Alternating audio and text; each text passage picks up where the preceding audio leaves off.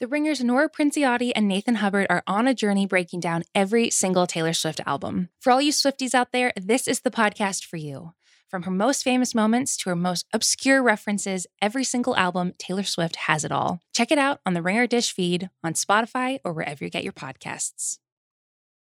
This episode is brought to you by eBay Authenticity Guarantee. You'll know real when you get it. It'll say eBay Authenticity Guarantee, and you'll feel it. Maybe it's a head turning handbag, a watch that says it all, jewelry that makes you look like the gem. Sneakers and streetwear so fresh, every step feels fly. When it comes to style and luxury, eBay gets it. They're making sure the things you love are checked by experts. Not just any experts, specialized experts, real people who love this stuff, with real hands on authentication experience. So when you see that shiny blue checkmark that says Authenticity Guarantee, shop with confidence. Every inch, stitch, sole, and logo is verified authentic through a detailed inspection. That's how you know that eBay's got your back. Because when you finally step into those sneakers, put on that watch, get your real gold glow up, swing that handbag over your shoulder, or step out in that streetwear, you'll realize that feeling is unlike any other. With eBay Authenticity Guarantee, you can trust that feeling of real is always in reach. Ensure your next purchase is the real deal. Visit eBay.com for terms. This episode is supported by FX's Clipped, the scandalous story of the 2014 Clippers owner's racist remarks captured on tape and heard around the world. The series charts the tape's impact on a dysfunctional basketball organization striving to win against their reputation as the most cursed team in the league. Starring Laurence Fishburne, Jacki Weaver, Cleopatra Coleman, and Ed O'Neill. FX's Clipped, streaming June 4th, only on Hulu.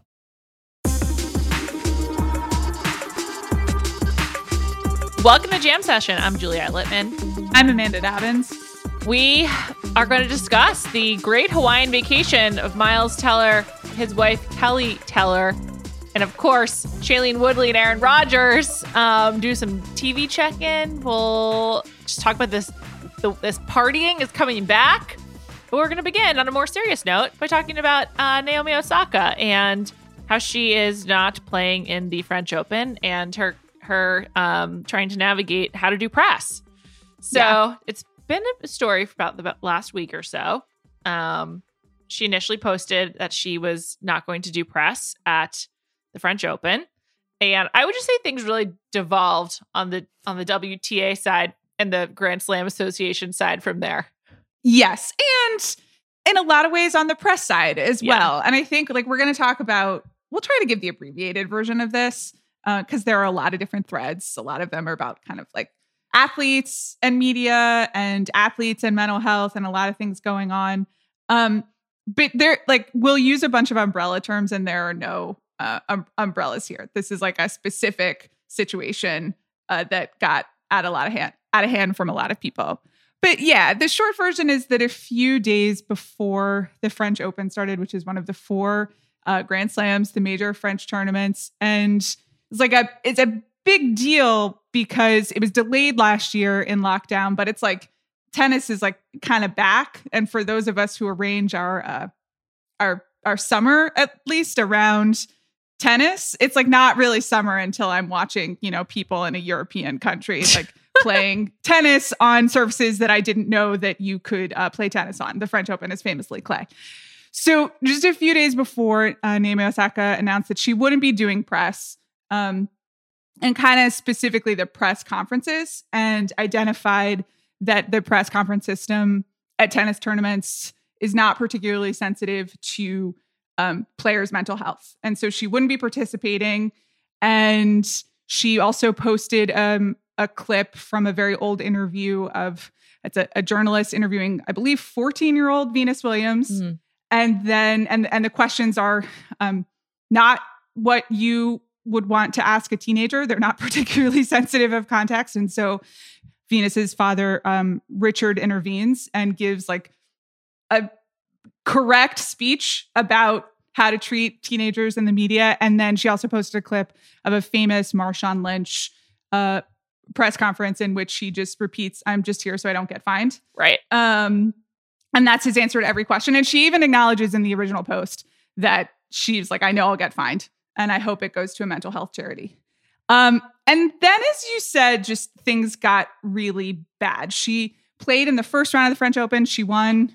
She did skip the press conference. She was fined, and also kind of like the Grand Slam conferences announced that they would keep finding her and possibly even disqualify her if she continued to skip the press conferences. And, you know, a lot of people weighed in with their opinions, and we are also weighing in with our opinions.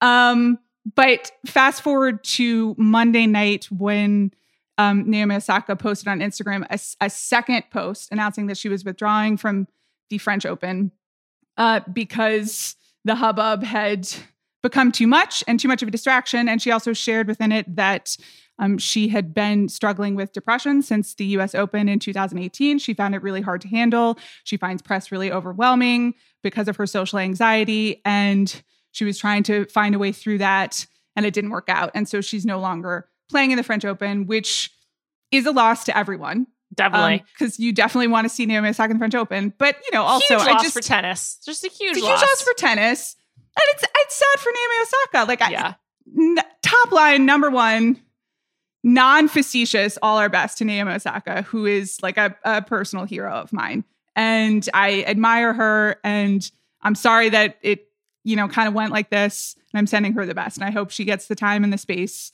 and the support that she needs. Yeah, completely agree. I hope I hope that she's able to overcome her anxiety and depression. I, you know, it's yeah. just a, just good luck to her. Um, and this also is um happening with the uh, sort of like some broader context is fans have returned to um NBA games and there's been like a number of incidents in the last week of fans harassing and assaulting players and I think there's just sort of like a new awareness towards how uh, professional athletes are treated while they are performing their jobs and obviously it's not exactly the same as one this is one is more about you know being subjected to um the press and questions and the other is more directly tied to like assault which one person in boston mm-hmm. is being um uh charged with for throwing a water bottle at Kyrie Irving. But I think there's just like there's just all these new questions about how we treat professional athletes and like what their role is in entertainment and culture. Um and it's like I think Naomi Osaka you know we've talked about her on the pod before is is generally a, a leader in difficult mm-hmm. conversations and she continues to be right now. Totally. And you know beyond this the athlete vibe of this which is both a specific aspect of it and also as you mentioned part of a larger conversation right now and also like a larger historical conversation i think at, you know athletes and their relationship to the press and how much they have to speak after games and what they're required to do and what is like the definition of their job and what do we expect from them is like an an ongoing conversation and absolutely one worth having. Um, there is also a little bit about just kind of this particular tennis system in here that these pre- press conferences aren't good. They're just like never good. They they are not what anyone wants, and maybe there like can be a better system that uh, doesn't place such a burden on the players. But to me also and this is a within the context of jam session it just struck me as another example of celebrities who are just have an overwhelming amount of attention and fame which naomi osaka does she's that she was the highest paid athlete last year she has a tremendous amount of endorsements um, and it, it, and as a result a lot of attention and, and press expectation i mean she also she won the australian open and she won the us open she is like the reigning um, tennis superstar. But celebrities who just kind of have so much fame trying to renegotiate kind of the boundaries of that attention. Yeah. Right. And and it, it made me think of everything from Harry and Meghan and to a little bit the conversation we're having about Britney Spears and kind of how we give people attention and and how much attention celebrities can ask for because they are still asking for some amount of fame and they do want to be in the public spotlight but that there needs to be like a different boundary between what's happening now and kind of the the way that they want to live. And it's a really complicated conversation that absolutely never goes well. And it just we have to find a way to have a like a better conversation about it. Yeah, because I, I, mean, as you know, obviously someone who works sports media or sports media yeah. adjacent, I I think that athletes should have to do press. I mean, that's like a big a big part of sports is the conversations around them and sort of like what's happening behind the scenes. And I I, I think that obviously um, 14 year olds and really anyone shouldn't be subjected to like these really tough exchanges. Um, and maybe the expectations should change. But I, I, don't know if they always have to do press and maybe it should be done differently. But I think the expectation that you don't, that you can just be famous and not have to like ever, ever speak is probably not a reasonable one. And also like, also not why you get paid for all the endorsements too. Right. Well, it comes back to that thing, right? Of I, like I think we can all agree that we don't want a drone over someone's house. Yeah. And that paparazzi are scary and also that there is probably just like a huge extra burden that goes into being a athlete and specifically a tennis player who's like alone, right? It's just it's you out there on the court by yourself, doing whatever you, you know, doing your thing. The burden is entirely on you. And then you got to talk to the person on court and you got it like all of these people who can get in your head and what's a like very mental sport. And like that is like a lot. And also that people handle it differently, right? That yeah. someone is going to like be able to be totally fine with that and chat to everyone and that Naomi Osaka who as she said in her own Instagram post is like an introvert is going to to handle that differently and that's going to affect her mental health and that is also going to like affect her play which um is is why we're there. So I think that we can all understand that there are nuances to this and there are things that we think are too far.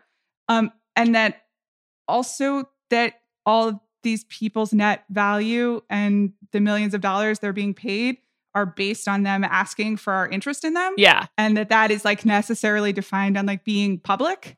And I, it always devolves into some you know bad actors screaming about the first amendment and or lobbing things about like how rich you are and i don't want to be lumped in with those people and, th- and that's kind of what i mean of like we just can figure out a better way to talk about this and i think also celebrities can like figure out a better way to communicate this stuff and ask for a little bit more respect and a little bit more distance while still asking for your attention i feel like Naomi Osaka's press team did not serve her well. Yeah. Like at all. And I hold her team responsible and not her for that. Like there are a lot of people who are employed around her making these brand deals, handling all of like the the extensive press that she does. Like she she is really out there.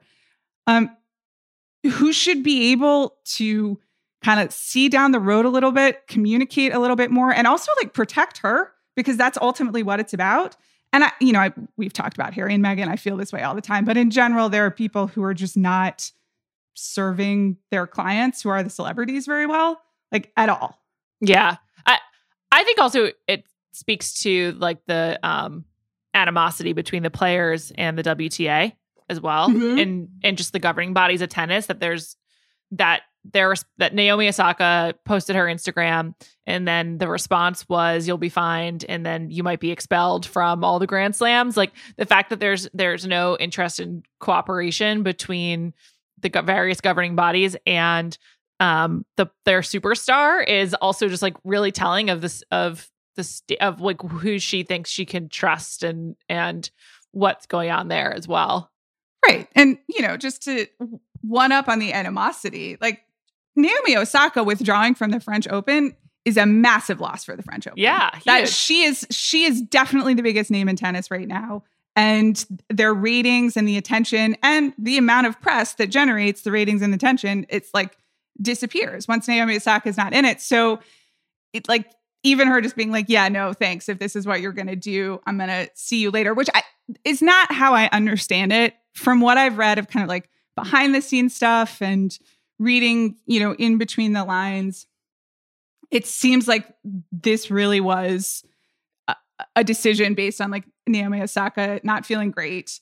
Her sister posted on Reddit and then deleted on Reddit. So we're pretty sure it's her, but you know, I, I didn't like officially confirm it in the in the Reddit parlance because I don't use Reddit you know, post a lot about the crisis of confidence that she was having going into the French Open. And so that was like part of the reason she decided to not do press because the press exacerbates her lack of confidence. And so it, you know, then once she made the announcement, the WTA and the Grand Slam people tried to get in touch with her, but she was just like, I, I'm doing tennis now. I need to focus on this. So I, I think there might just be like a lack of communication as opposed to total animosity. And I like to me, it seems like an athlete just trying to do the best with her mental health and Right. then things like kind of spiraling out of control from like lack of planning and lack of communication. Right, right.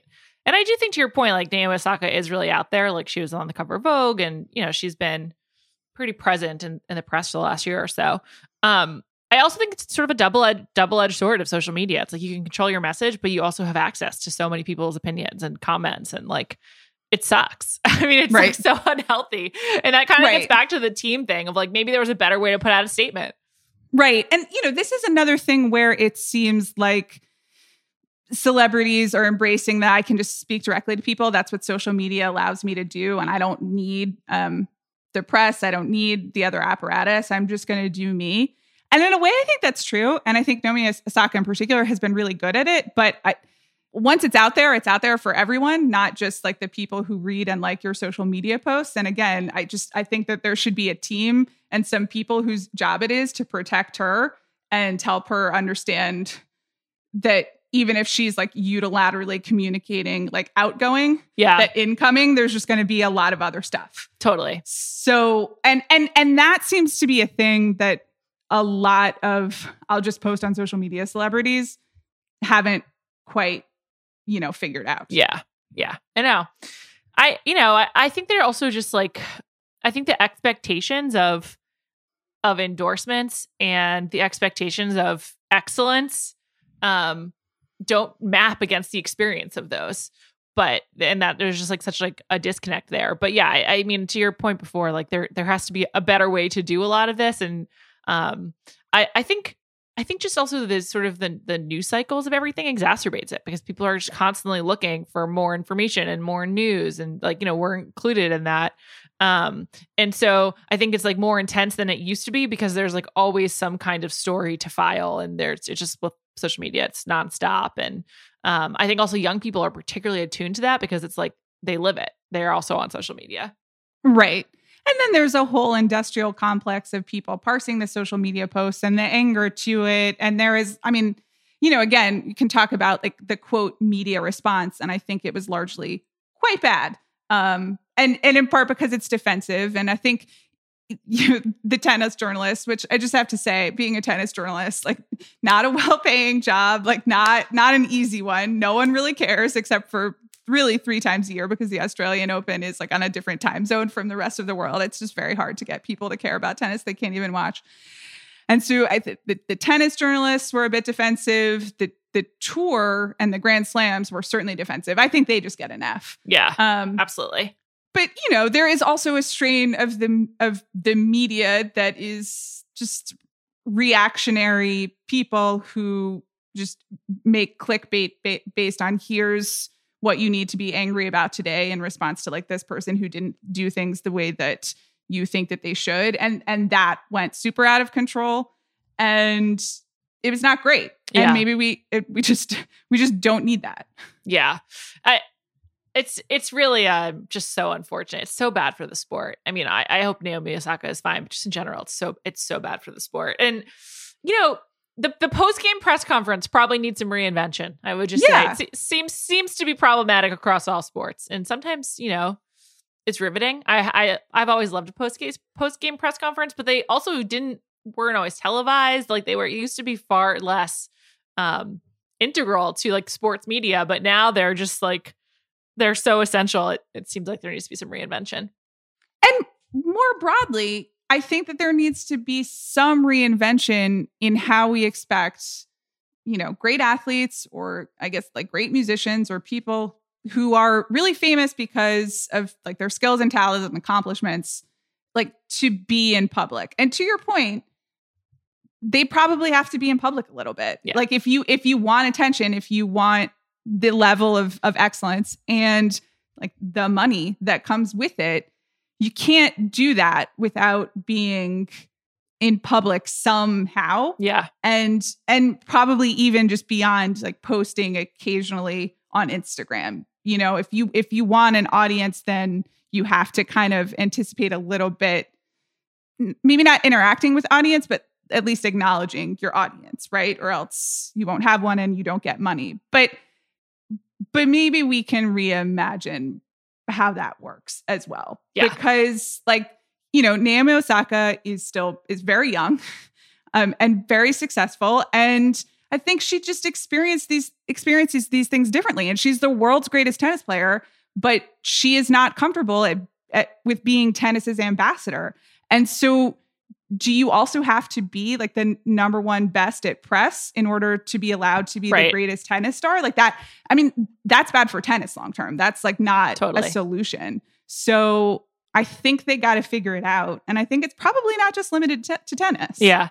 It also just shows you how how much some of this stuff has changed because like you look at someone like Michael Jordan and he didn't really have to do it. He he certainly talked a lot. There's a lot of books written about him during his career and since obviously.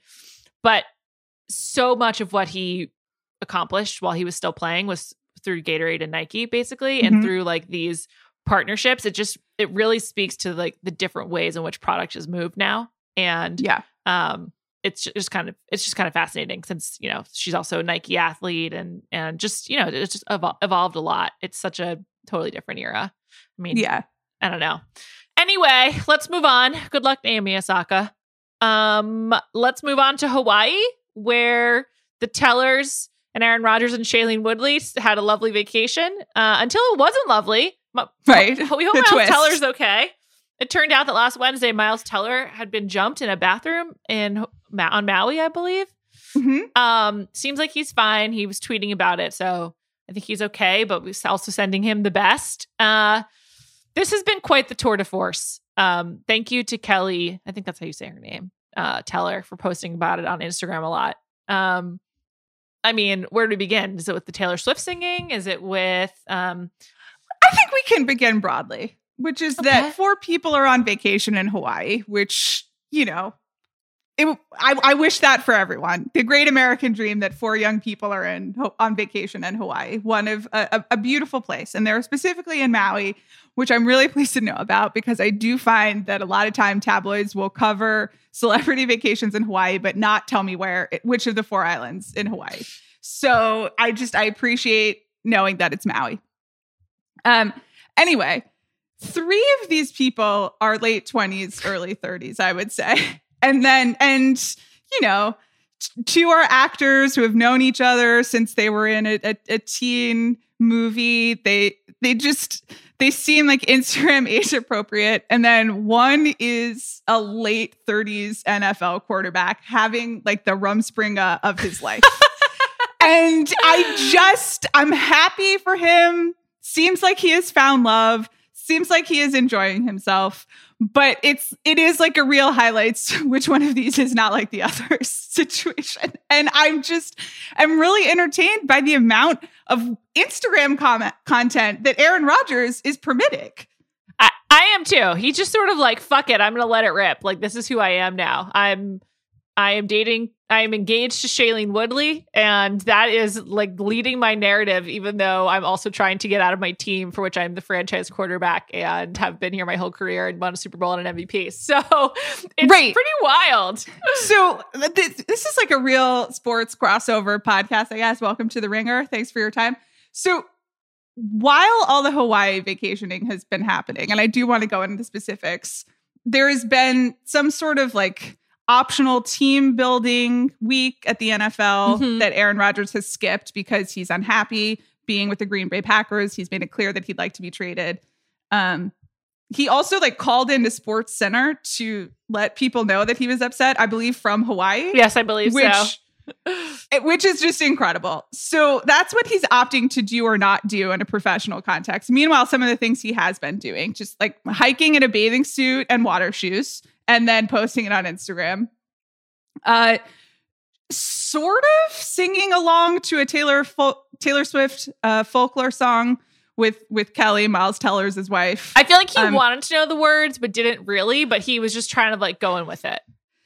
I'm going to say this respectfully. No one in that video knew the words. That's okay. I don't know them either. It seemed like they were enjoying the music and having a nice time together.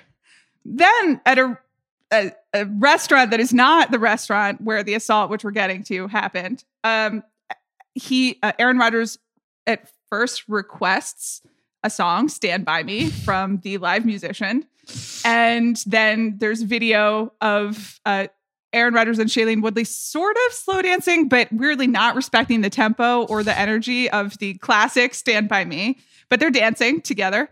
Um, and then Aaron Rodgers just takes over on guitar. Okay. And so they're singing like Aaron Rodgers extended video. It's a minute and a half clip. Aaron Rodgers is like playing wagon wheel.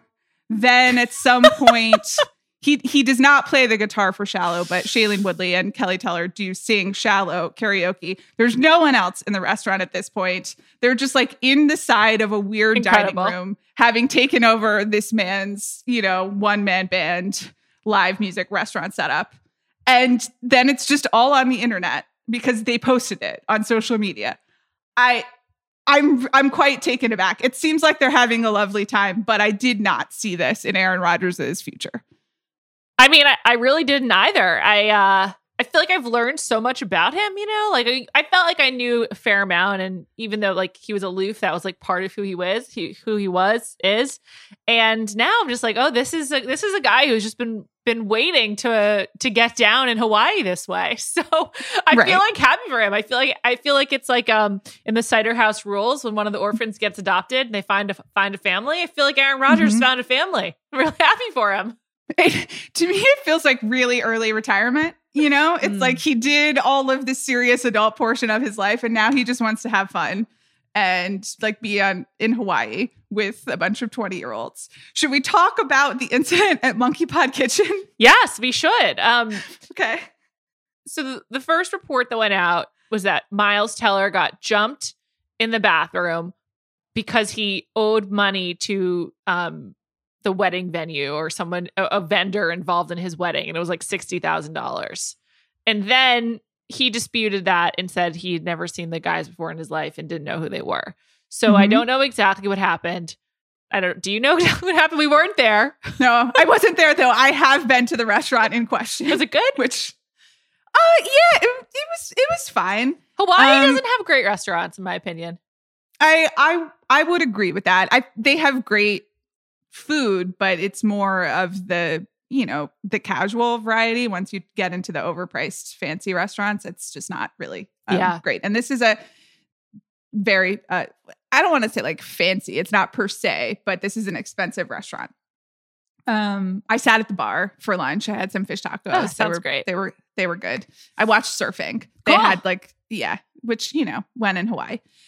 Uh, so I'm reading from the the most recent TMZ report, which does have video, okay? And it the TMZ report includes a quote from the couple's lawyer, but I think that and and it's not the most copy edited of TMZ pieces, so like I'm not really sure which which couple they're referring to, but I believe it is the couple uh, the man who punched Miles Teller and his wife, who is the alleged wedding planner. Mm. Okay. Because Miles Teller and Kelly Teller were married in Maui in 2019. So here's what we've got the couple's lawyer, Trey Lovell tells TMZ It is my understanding that the altercation was a dispute over money pertaining to the couple's wedding. We are currently evaluating my client's legal claims that may exist surrounding the incident, statements made about the incident, and the party's previous business dealings. So I like this lawyer speaking to TMZ is like, I honestly have no idea whether my they have any legal case at all. I just want to say something. Knowing that Miles Teller is, I think, okay and mm-hmm. doing well. I I just want to say I hadn't really thought about Miles Teller in a while. I used to be a big fan, and then he kind of just sort of left my world. I hadn't thought about him in a long time, and I've now thought about him a lot over the last two weeks. So, considering that he's fine, I will just say I think there are some net positives for Miles Teller from this Hawaii vacation. We are not making light of no, alleged assault. Not at all. I because, don't no, punch people in restaurants and, or at all. And ex- explore your legal options, Miles Teller. Support that as well. But I just want to say, I'm now thinking about Miles Teller, and I'm like, oh right, Top Gun Two is coming out soon, and he's in oh. that. So I don't think it is. I don't think. Oh, I don't think it's coordinated, but just, no, I just meant like top, they delayed Top Gun Two uh, which is sad for me because I was really looking. I'm still really looking forward to it. But um, yeah, I think if you have to get punched by a stranger in a restaurant, this is one of the better situations in which to get punched. Like even the suggestion that perhaps you walked out on a sixty thousand dollar wedding bill is in this context just kind of uh, like no one's gonna hold it against you, you know. So it's pretty uh, pretty amusing, and he's definitely back in the news. Um, And and it is worth noting that in all of the Instagram content previously described with great joy, Miles Teller, like he's in it, but I wouldn't say he's a leading character. no, certainly not. He just seems like the Yeah. least fun of the four. I'm just like, if I'm, if I'm hanging out with these people, I, my number one draft pick, I think, is Kelly Tell- Teller. Number two, Aaron Uh-huh. Rodgers. Three, Shailene Woodley. Four, Miles Teller. yeah, So- I would agree. So he got his moment, I suppose. No, good luck, Miles Teller, to you as well. Yeah. This episode is brought to you by eBay Authenticity Guarantee. You'll know real when you get it. It'll say eBay Authenticity Guarantee, and you'll feel it. Maybe it's a head turning handbag, a watch that says it all, jewelry that makes you look like the gem. Sneakers and streetwear so fresh, every step feels fly. When it comes to style and luxury, eBay gets it. They're making sure the things you love are checked by experts. Not just any experts, specialized experts, real people who love this stuff with real hands on authentication experience. So when you see that shiny blue checkmark that says Authenticity Guarantee, shop with confidence. Every inch, stitch, sole, and logo is verified authentic through a detailed inspection. That's how you know that eBay's got your back. Because when you finally step into those sneakers, put on that watch, get your real gold glow up, swing that handbag over your shoulder, or step out in that streetwear, you'll realize that feeling is unlike any other. With eBay Authenticity Guarantee, you can trust that feeling of real is always in reach. Ensure your next purchase is the real deal. Visit eBay.com for terms. This episode is brought to you by Cars.com. When you add your car to your garage on Cars.com, you'll unlock access to real time insights into how much your car is worth. Plus, view its historical and projected value to decide when to sell. So, when the time is right, you can secure an instant offer from a local dealership or sell it yourself on Cars.com. Start tracking your car's value with your garage on Cars.com. Jedi are being murdered. On June 4th, Star Wars returns only on Disney Plus. I didn't do it! Believe me! She was my student. Let me be the one to bring her in. Now she is a student of the dark side. An acolyte. Star Wars The Acolyte. Two episode premiere June 4th, only on Disney Plus. All right, let's move on. Friends reunion. The Tea Time Gals talked about it, so check them out from their episode this past Friday. But we're going to talk about it too. It's a pretty big deal in culture. Big weekend for HBO Max. Um, did you enjoy it? I was fascinated by it. How about that? In what way? Interesting. well, we are of a certain age, Juliet. I'm We happy sure to say are. that we're we're not of the age of the people who started Friends. So, and that was something that I was reminded of quite a lot while watching the HBO Max special. But we grew up with Friends. I certainly did. I don't know. You grew up in New York City, so did you care about Friends in the same way that You know, we did? it's really funny you say that. I was discussing this with my friend Catherine, with whom I watched the reunion. And I was saying, like, there's almost nothing New York specific about Friends. Like, they Mhm. say it's New York, but there's so little to actually tied to the city that it could, like, almost be anywhere, except that, like, young people move to New York after college and, and like, Mhm. live there. So I, I didn't feel, I, I really liked Friends a lot as a kid, but I wasn't like, oh, great New York show. Seinfeld's way more New York. Right. But sometimes I find that you aren't as enamored of certain like broad pop cultural content that um that certainly idealizes New York, but Mhm. also kind of was um explained New York to the rest of us, except as you noted, like has actually nothing to do with New York. I mean, the who can afford apartments like that bit about friends is like the oldest pop culture saw in the book. Yeah. So, but sometimes you're just kind of like, well, I didn't like care that much because I didn't like have this dream of going to New York. And I and I do think that Friends in my mind was at least kind of one of the ways in which I conceived of what my life would be like after I graduated college and moved to New York, which was a goal of mine and something I did do. So I, I just didn't know whether you had that same reference. Um, I just I grew up watching the show. I remember all of the references. I have not spent a lot of time streaming Friends, as literally everyone else on the planet seems to have done. I haven't But- done a ton of that either, but I, I enjoy a rerun here and there. Sure. I mean, it's been in reruns like basically since it was off the air. Yeah. So it's always kind of like been in the air for me as well. So it was fascinating to re examine. I mean, I guess I didn't need a reunion, but in terms of being like, oh, remember this and remember that, and where are all these people now? Like, I, I suppose I'm the target audience because I do remember all of these things. And I am curious about where these people are now and how they look now except it just made me feel extremely old. Yeah, I know. I, it it uh I I had a good time. I mean, I, you know, like pop culture nostalgia, like everyone else on the internet. Um, I thought it was like fun to revisit like what a good show it is. I think because I haven't watched it recently, I was like, this was a really funny show, so many good bits. So like I I enjoyed that. Um, I didn't think Matthew Perry was as astounding. Like I was like, okay, he seems like more or less okay. Like I wasn't like, what's wrong with this man? I think I think I would have been like, is he okay if there hadn't been a big hubbub about it? But it was sort of like not this train wreck that I, I think people expected. Um, I will just say, like, uh, you know, Lisa Kudrow just seems like such a normal person. It's so confusing. My biggest question is why they have not all gotten together, though they clearly do all like each other. Like I don't, I never, and, and they, and at the time they liked each other too. They like, you know, band together to get the same salaries and whatever. Um, I was just like, why have you all not hung out? That made me sad. Well, they all seemed pretty overwhelmed walking into the place. I think, you know, to go back to the beginning of our conversation, they it, they were very famous and it was probably pretty overwhelming. Yeah. Like a, a lot to take in. Um, that was certainly a different era in, shall we say, Jennifer Aniston's life. Uh, she, so she just calls him Pitt, and he calls her Aniston in public. That's what we're doing now. I it's guess. really weird, I guess. Um, so I don't know. I don't go to like my high school reunions for this either. So people maybe just don't like to revisit those things in that way. It- it's like a magical moment, and and and maybe also it it was good, and then they all moved on with their lives, and you got to Right. move on, or just maybe they had busy schedules. I don't really know. I I agree that it didn't seem like there was any animosity between them.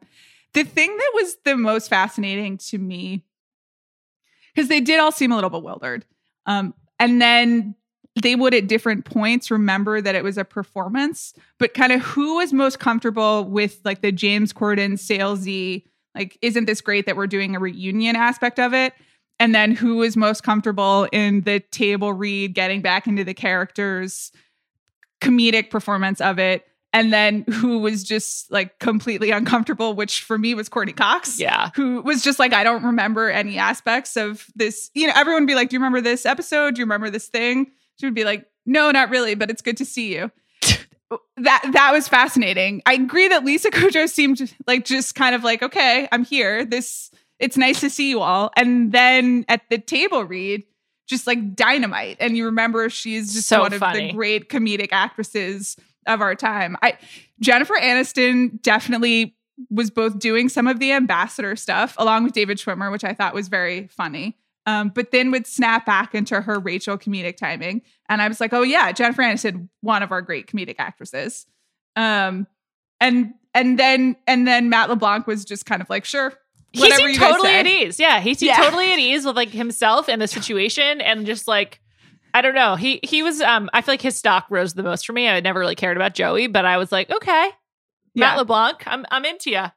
Um, yeah. I also I really thought it was funny how David Schwimmer was like hosting when they played Yeah. the game. Um, he definitely was the most comfortable, like being an actor, but not with like the the sit down. He was very sentimental for the sit down. Um, I, I don't know. I just I just sort of enjoyed it. I was so confused about the fashion show though. So the trio of Cindy Crawford, Cara Delevingne, and Justin Bieber was so weird. I and like I had seen the headlines about Cindy Crawford. I didn't know about Justin Bieber and Cara Delevingne when I watched, so I was just like, wait, what? And I thought that was so weird. A lot of people showed up to this reunion and and some of them you know kind of did their videos from wh- wherever like david beckham Yeah. which and and kit harington which is really funny to me but i also like thought kit how many how much of those do you think were scripted right because they each were speaking about some kind of like craft element of the show and kit harington isolating like the couch pivot scene and talking about how there's nothing in the script that would make that funny but it's physical comedy i was like this is actually pretty insightful but did they tell you to say this I think it probably was like noted Friends fans that they could get, Mhm. and then they wrote something for them to read. I don't think Kit Harington is an off the cuff type of guy. I also like think he's a horrible actor, so I have a low estimation of him. Sure. Though I don't mean to, maybe he did have that insight or, you know, thought that that was an interesting Sure. scene and then they kind of fleshed it out for him. I don't mean to, you know, diminish Kit Harington. I was just kind of like, oh, this is pretty good criticism, Kit Harington. Just like for a weird talking head thing that you definitely filmed in like your castle in Scotland or wherever they live now. I was very intrigued that they got Reese Witherspoon, but not Christina Applegate for uh, Rachel's sisters. Yeah, I just Reese Witherspoon's really available, and Yeah. I say that with all the love in the world for for another of my heroes, Reese Witherspoon. But it- it- a lot of this special was affected by COVID in terms of what they could film and where and when it was delayed, and so I was curious how they managed to get all of the people on set. Was it just did they do it very recently? That the last parts of it, It filmed in April. yeah. Uh, so all of it filmed in April. I didn't know whether some filmed before and some filmed. I think it was all in April, okay. if I, I guess that makes more as sense. I understand it. And then it looked like it was an outdoor set or like a really big studio right lot. yeah. it was on the on the warner brothers lot. yeah. So I, it was good. I I enjoyed it. You know, just I, I I'm I'm a sucker. And then I watched like seven episodes of Friends immediately after in a row. okay so it worked Yeah, for you worked great. it did exactly what it was supposed to do i found it to be like a weird twilight zone but i think that might say more about me and how i relate to the past then and reunions and also maybe how about how these people relate to the past Sure. and reunions Sure. but um i don't know i'm glad that you liked it Yeah. that's that's great I had a good time. It was Yeah. just the biggest weekend for HBO Max. I um at promptly 10 p.m. on on Sunday night, I went to watch Mare of Easttown. HBO Max was down. Actually, I waited until 10:03. I was like, I'm just gonna give it a few minutes to be up, and Okay. then um I was really happy that I had the uh, Spectrum app installed on my TV so that I could go to on demand and, and I didn't have to Oh, wait. wow. So that was big. Okay. That was really big for me. okay Um, I'll just say, like, I'm I already miss Mare so much that I was reading Mare Reddit this morning, even though there's no more theories to be had. I was just like, what are people saying? I love Mare. I miss it so much that I started watching Broadchurch, a show I've never seen. So don't Oh, tell me what happens. Broadchurch. I know everyone does, and everyone's like, "Mare is really like Philly Broadchurch." And Yes, now that I've is. started Broadchurch, I'm like, "Oh, this really is, you know, I guess like British Mare." But I love all of that, and obviously love Olivia Colman. So I'm with you. Did you happen to read the Maureen Dowd interview with Kate Winslet? Um, I did. Okay. I so can we talk about the lead of the Maureen Dowd, Kate Winslet, it, uh, for a second? Which Sure. was just uh, just very rude things about the city of Philadelphia, and specifically a story about how a hitchhiking child robot, which I, I don't really know what to say, um, made it throughout Europe and much of the East Coast in its scientific hitchhiking adventures, and then was like completely dismantled and torn apart in the city of Philadelphia. Which being married to someone from Philadelphia delighted me, and I've been laughing about this uh, weird kid robot just being dismantled in Philadelphia for a, a 24 hours now. So I really appreciated that anecdote. Didn't know about it before. Google the kid robot. If you want to learn more, it was apparently decapitated and all of its electrical wiring was removed. Though, like, why is a child robot hitchhiking? What is that teaching us about social interactions or anything? I I don't know. I, I like, would you pick up a child hitch, like a child robot that's hitchhiking? um no, I I definitely would never pick up a hitchhiker. Period. Too scary. Okay.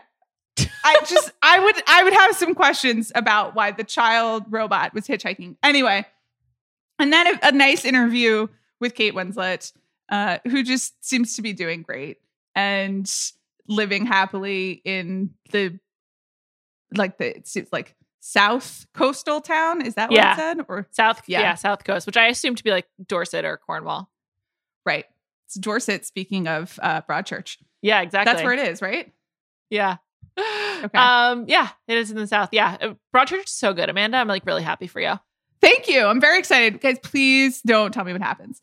Um, Have you heard about Olivia Colman? She's a really good actress. who, who is who who?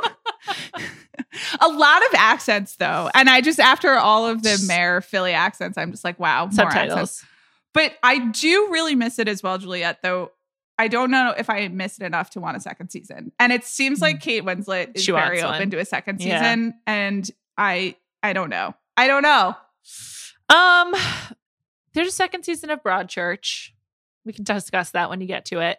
Okay. Um, how do I feel about a second season of Mare? Andy and Chris were talking about this on their pod. Mm-hmm. Um, The I- Watch. The It's a- Watch. it's a good it's Check a good out. podcast, even though they're from Philadelphia. yeah, check it out. I was on it last week. Actually, it was fun. Um, we talked about Top Chef. Um, I don't know if I want another season. I I think yes, if it's like smart. I think it would have to just like be really different in some way. Like you know the the magic of a who done it, which is like such an insane thing to say because it's about like a really grisly crime and one of the darkest And this shows is ever. Particularly grim one. yeah um is so hard to like replicate like I, I you know it's just like sort of so many of these um miniseries that have come out over the last few years like chernobyl queen's gambit this one even the undoing which was like you know 10% as good is just like you don't expect it and you're like wow this is such a delight this like miniseries i'm so happy to have it and then like how could Mare ever live up to the expectations again? You know, like it's just like you're expecting something so wonderful and it was really well plotted and you know it's very hard to make a show about a really really grim town and some horrible crimes about friendship and loss so like can you do that again should you even try i don't know Right. And Andy and Chris have talked a lot about this on the watch, but I agree also that this show is about this community trying to learn how to to heal and to to to want more for itself, I Mhm. guess. And that it's definitely about Mare, the Kate Winslet character, um, trying to overcome her grief and kind of move forward as a per- person. And, you know, the last scene of the finale like definitely speaks to that and kind of where she's come as a character arc. But even like the most affecting moments of the finale to me were like Siobhan, the the kid going off to college and like the whole family is there like wishing her on her way and there's like a sense of finality to all of it in terms of the characters that if I, you don't get that twice you No. know Yeah, you don't you get that don't. character development which is as important as the who done it with the exception you could get character development on Guy Pearce, who is wearing an extraordinary sweater in the finale. A lot of people were focusing on the car. I was focusing on the fisherman sweater, which I would just love to own. Thought he looked great. He did the show as a favor, and we appreciate it. I wasn't as mad as everyone else. Were you mad? no i didn't care i mean Okay. it's like this is i was like this is clearly like gone awry but uh, who cares Right. um i think you could do a prequel perhaps oh, but that would be really grim. yeah really grim i don't know Yeah. It was. It's great. It's a great show. You also could do a time jump. Maybe like if Ryan does Ryan get to get out of jail? Sorry, spoiler. Does Ryan get to get out of jail ever? I I don't really know how they're handling it. They don't, but it, you know, they kind of they drop all of the legal stuff. No idea what happened to John. Um, Don't care. which Fuck don't John. who really cares. Yeah. So yeah, I I just, I hope it stays. It's like a nice little perfect thing. I don't think we need a Mare reunion, like a, a friends reunion, even though it seems like they all had a wonderful time filming together. Yeah. It's a, it was a great great show. I I love Mhm. weekly TV, so I'll just Okay. just say that. Any other TV you're watching? Well, I just started Broadchurch. Oh, right, nice. It's really Uh, good. I'm so happy for you. finishing Le, Le Bureau because I'm a devoted watch listener and I am really enjoying that. I don't know. Is there any other TV I'm supposed to be watching right now? I have to see a lot of movies. Um, no, I don't think so. I've been watching Call the Midwife and um Below Deck Sailing Yacht. It's currently my favorite show. So Okay, where are they? Where are they? They're sailing in Croatia this year. The season's almost Okay. over. It's really good. If you're looking for a really fun watch and you like reality TV, just doesn't get better than season two of Below Deck Sailing Yacht. Below Deck Sailing Yacht season one was very bad. This is great though. The great casting. They just crushed it. So, what is the difference between below deck sailing yacht? Mm-hmm. Well, and regular below deck. I guess it's a regular yacht versus Yes, a it's a- sailing it's a yacht. It's right there in the title. Yeah, You know what? That's good branding. At least I appreciate the clear communication. absolutely. Okay, so what made this season of the sailing yacht uh, better than the first season of the sailing yacht? Was just a better sailing yacht? Better cast, just like way. Okay. way- the, the previous cast, this is Chief Stew, wasn't that fun. There was a couple who like lived and together, like the pre-existing couple who came to work on the boat, which is like never that fun either. Um, but this season has has it all. It's got a love triangle. It's got Mhm. like actual boat drama that crashed into the dock. There are like just actual appalling guests. So like the up, there's like a real upstairs downstairs vibe that sometimes gets lost on below deck, but this season is like just rocking. Um, and then there's a there's a couple there's like two couples, but one of the couples that formed on the show, she just had a baby, and she will not reveal who the father is, but the timing works out that it's like the guy from the boat, and the the speculation is that um he got her pregnant. They're no longer together, and it's like this big drama. So she won't say who the father is. That's just the speculation. But it's like Eh, they're eh, we're now at the point of the season of the show where they like talk about the future of the relationship and how they want to like give it a go. But we know in real time that she just had a child last week, so it's like what a crazy nine months she's had. Can't wait Oh, for the okay. reunion. I was, I was going to ask whether she had the child on the on the boat. No, no, no. She had it. Have they ever done that? no, but Okay. yeah, this like this couple that met on the boat and they're like on the last night's episode talking about like if they're gonna stay together and like what their future is. And she's like, I don't want you to waste your 20s on me and in, like kind of like a nice way. She's 32 and he's 24. Um, but yeah, she just like she just had a baby last week and the timing works out that it would be his baby. So I can't wait to find out. It's, ano- it's Oh another God. mystery. Okay. Well, I'm I'm thrilled for you that they're having drama in Croatia that you can be a part of. It's really great. It's there for you too. Should you ever get to the really bottom of the barrel and need some TV for yourself? Okay. All right. I'll keep it in mind. And on that note, I think we're going to get some more celebrities doing stuff. People were partying in the Hamptons over the weekend. So, what was your favorite party that you weren't invited to, but you saw documentation of online? um, that's a great question. I don't know. I'll say like I saw T- Matt James, The Bachelor, and Tyler Cameron, my fave, with their respective girlfriends, like hanging out in Montauk, and I was like, that seems like they're having a nice time, even though Matt and Rachel is very complicated. Um, I'm not sure I wanted to hang out with them, but I was like most interested in that. I was reading about it today. They did some sponsored appearances. I don't know. I thought it was interesting. It was te- terrible weather though.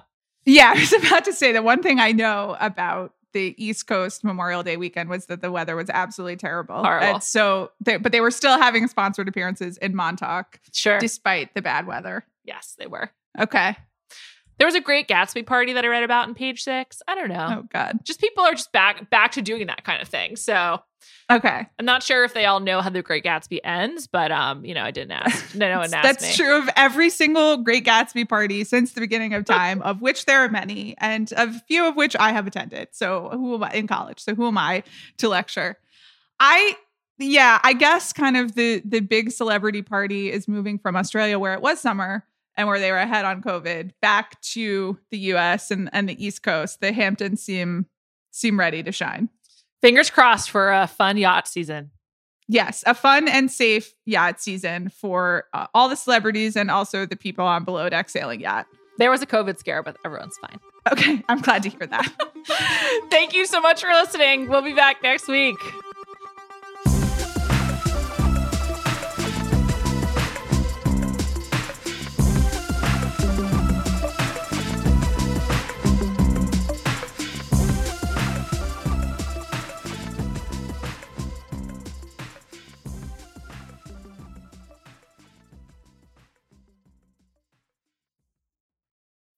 This episode is brought to you by State Farm. You might say all kinds of stuff when things go wrong, but these are the words you really need to remember. Like a good neighbor, State Farm is there. They've got options to fit your unique insurance needs, meaning you can talk to your agent to choose the coverage you need, have coverage options to protect the things you value most. File a claim right on the State Farm mobile app and even reach a real person when you need to talk to someone. Like a good neighbor, State Farm is there.